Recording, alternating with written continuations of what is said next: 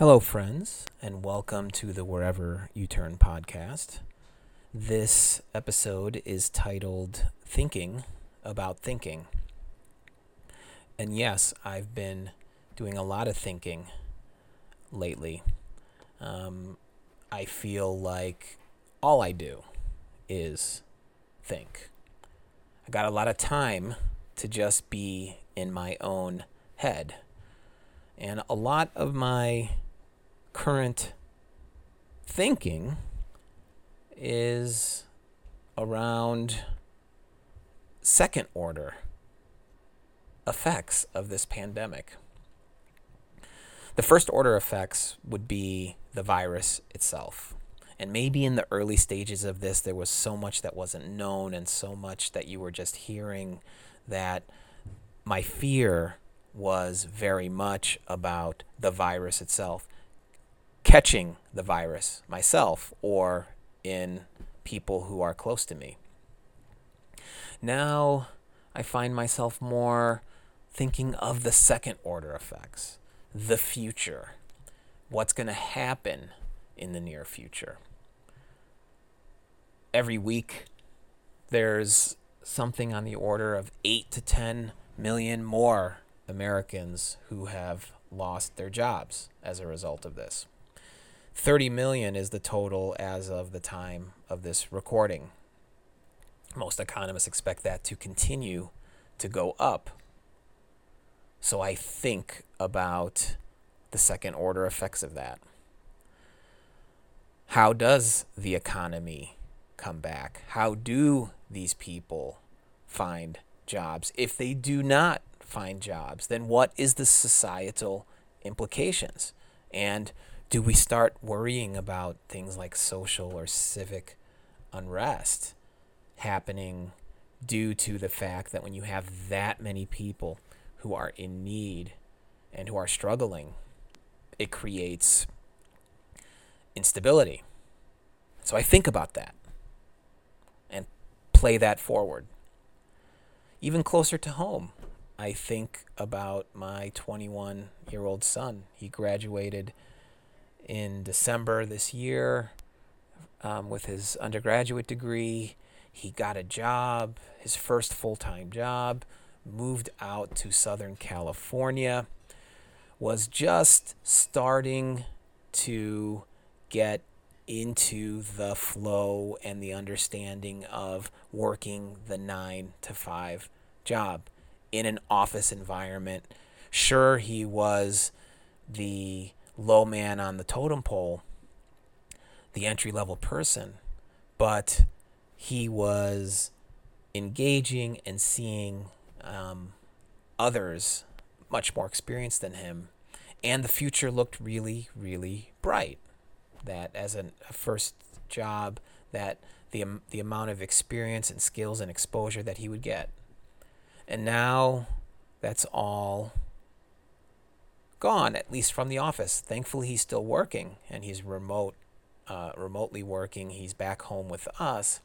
But I worry that he's no longer exposed to that environment that was going to allow him to see and hear conversations that others were having and seeing how people were interacting and how people conducted themselves to work together to manage others, all of these um, um, intangibles um, that you can only really learn once you're working, he's no longer in that environment. And I worry about how that will impact him in the future.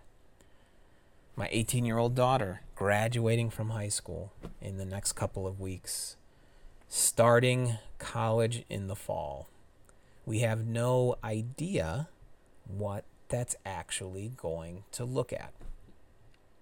And as all of us who've been to college know, that first year is so, so critical to building the foundation of the rest of your studies. And so I worry that if she's going to be put into a situation where it's all going to be virtual, or even if it's not completely virtual and she is able to be on campus, that it's going to be done and adjusted in such a way that she's not going to have the opportunity to fully experience all those aspects of that college educational and social experience at the beginning. How will that impact her? And so you can see I've been doing a lot of thinking and then more thinking, and then more thinking. And I get lost in those thoughts. And I know for me, not having the typical, what I call idle time distractions to get me out of my head. So, what I mean by that is, you know, coming home after a hard day of work in which your mind is just, you know, churning with whatever it was that you were dealing with, the ability to just have my cup of tea after dinner and just sit in front of the TV, turn it on and turn it on to whatever. It didn't matter what sports was on there, just something that I could just relax and release and get out of my head. That's not there. Even social interactions. Yes, thankfully, I'm not alone. There's five of us here between my wife, the kids, six if you count the cat. So it's not that I am not interacting with people, but even those interactions are just different. I mean, when you're in the same physical space with your family members all day, all of us, um, it's just the way that you interact, even after everybody is done with their work, is just different. And so that distraction also isn't there. And so what I'm left with is I'm left with thinking. Now, one of the more interesting commentaries that I've heard since this pandemic was an interview that the Harvard Business Review did with a man by the name of David Kessler. And David Kessler is a uh, renowned expert on grief and the stages of grief. And this interview was talking and asking David Kessler's opinion about the pandemic. And what was really interesting is that he said that what many of us are feeling and will feel throughout this pandemic will mirror the stages of grief that we're grieving. And we are all going through these stages of grief. And what are those stages? The stages are anger, denial, depression. There's the bargaining stage, and then there's acceptance. And he's very quick to point out that while they are stages, they are not to be looked at as linear. So it's not that you go through a sequence of starting with denial, then you move to anger, then you move to depression, then you move to bargaining, then you go to acceptance. That at any given time, we can oscillate between these different states or these different stages. And so, one of the aspects of that grief is what he described, what he called anticipatory grief. And he called anticipatory grief as a time when the mind goes to the future and only imagines the worst. So that's, I think, what I'm in right now. Feeling a lot of anticipatory grief and anxiety. And it's making my mind spin. The Quran talks about this tendency that we have as human beings to be talking to ourselves in our minds.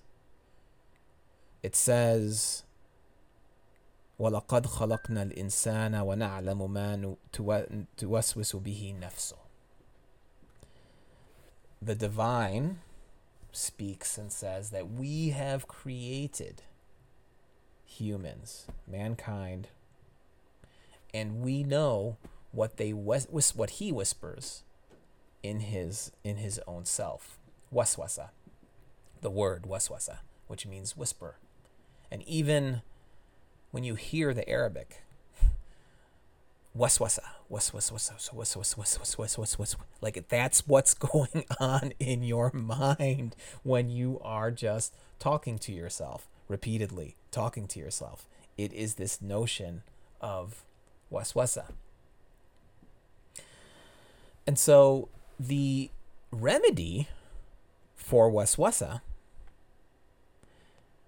the spiritual guides would say, is this thing called ta'ammul in Arabic. And ta'ammul in Arabic is to be in a state where you are examining and observing your inner life in silent seclusion. And the point of it is to reveal the realities of our mental and emotional states. Ta'ammul. What we'd call this today would be mindfulness, right? It is to be mindful. When we talk about mindfulness, mindfulness is about taking an observer's view to your thoughts it is to take a step back and not prevent your thoughts, but to observe your thoughts when they happen. And then, most importantly, the mindful practice is ultimately not just to observe, but then to also be able to let them go.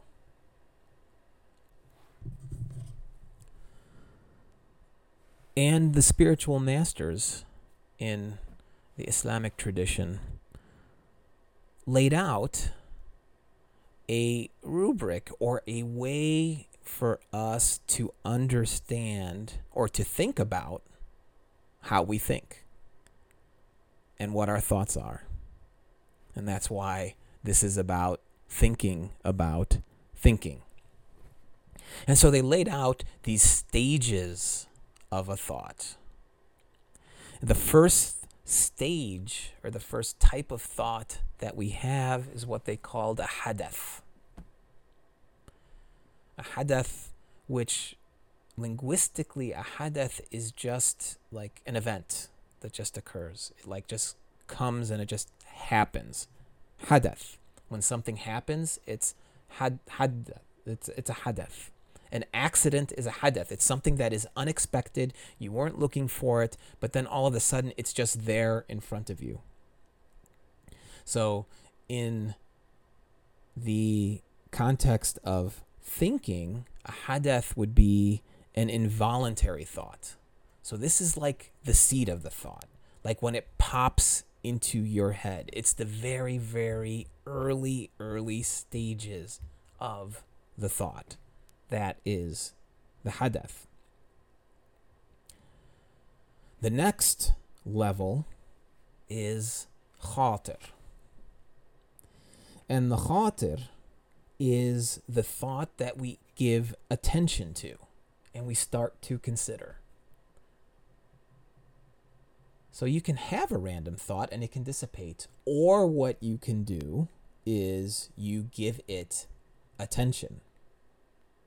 So you can see now it's like it's starting to take root is the khatir after the hadath. And what can happen then is the khatir can evolve to the next stage, which is called hadith an-nafs. And this is the inner dialogue.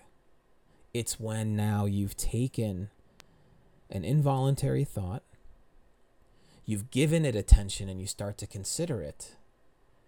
And now what you do is you start giving it life by starting a dialogue around it. And then and that dialogue is a back and forth and back and forth and a back and a forth. And it just grows and grows and it can grow. And those who are familiar with mindful practices will understand that the most dangerous of thoughts as it relates to what gives us our stress and our anxiety and drives our emotions are those thoughts that become hadith an-nafs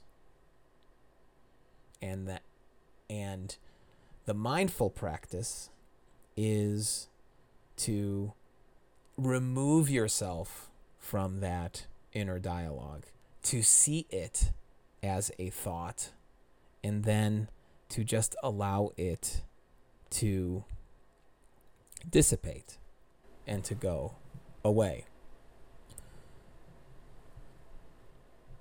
Now, all of that is easier said than done for sure for me. And so I want to end with some practical um, steps that I can take, and I wanted to share it with you. Uh, you know, I'm laughing. This is in many ways, this episode I almost feel is like a confessional for me. Um, I just felt like I had to let this out. Um, but I'll go back to David Kessler and when he talked about anticipatory grief.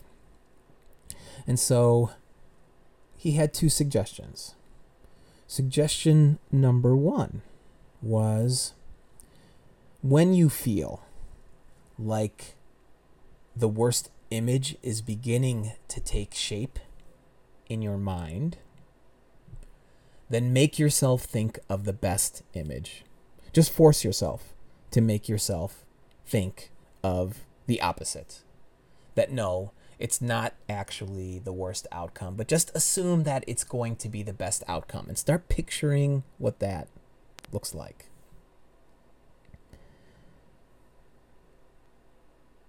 That best outcome means that my son is going to go back uh, to work soon, that he's going to continue to grow and flourish.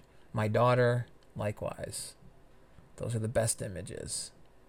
And force yourself, I think, and that's really the key the key word is to force, according to David Kessler. And the second piece of advice that he gives is he says, because anticipatory grief is about the future and imagining the worst in the future, then to calm yourself, then come back into the present. Just come back into the present moment. So it's tough. Um, but I know for myself, step one is knowing that I have the problem. Thinking about my thinking, I believe, is actually a step in the right direction towards my own healing. And so I'll end with Rumi. Rumi, in his famous discourse, Fihi Ma Fihi, says, Your mind is at ease. How is that? Because the mind is a precious thing.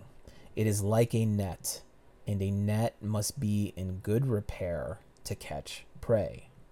When your mind is disturbed, then the net tears, and it is useless.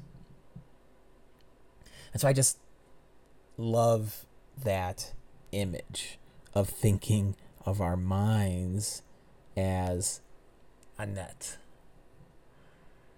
And it even it's a great image because a lot of times we can mess up our minds by throwing things onto that net that only cause more confusion or more disturbance to it, whether it's the words of others or whether it's reading too much of the news. All of those things can just contribute to damaging that net that is our minds. And Rumi said somewhere else remember, the entrance door to the sanctuary is inside you. And so, making and cleaning and purifying that sanctuary is about keeping it pure and our minds pure. Thank you for listening to my confession. And I hope for myself and for you who are listening that we and I can find the moments where I can let go of all of this anticipatory fear and these ideas that consume me. And may, may me, these heavy thoughts be replaced with light thoughts and that we all find peace in these days. May God's peace be on you all.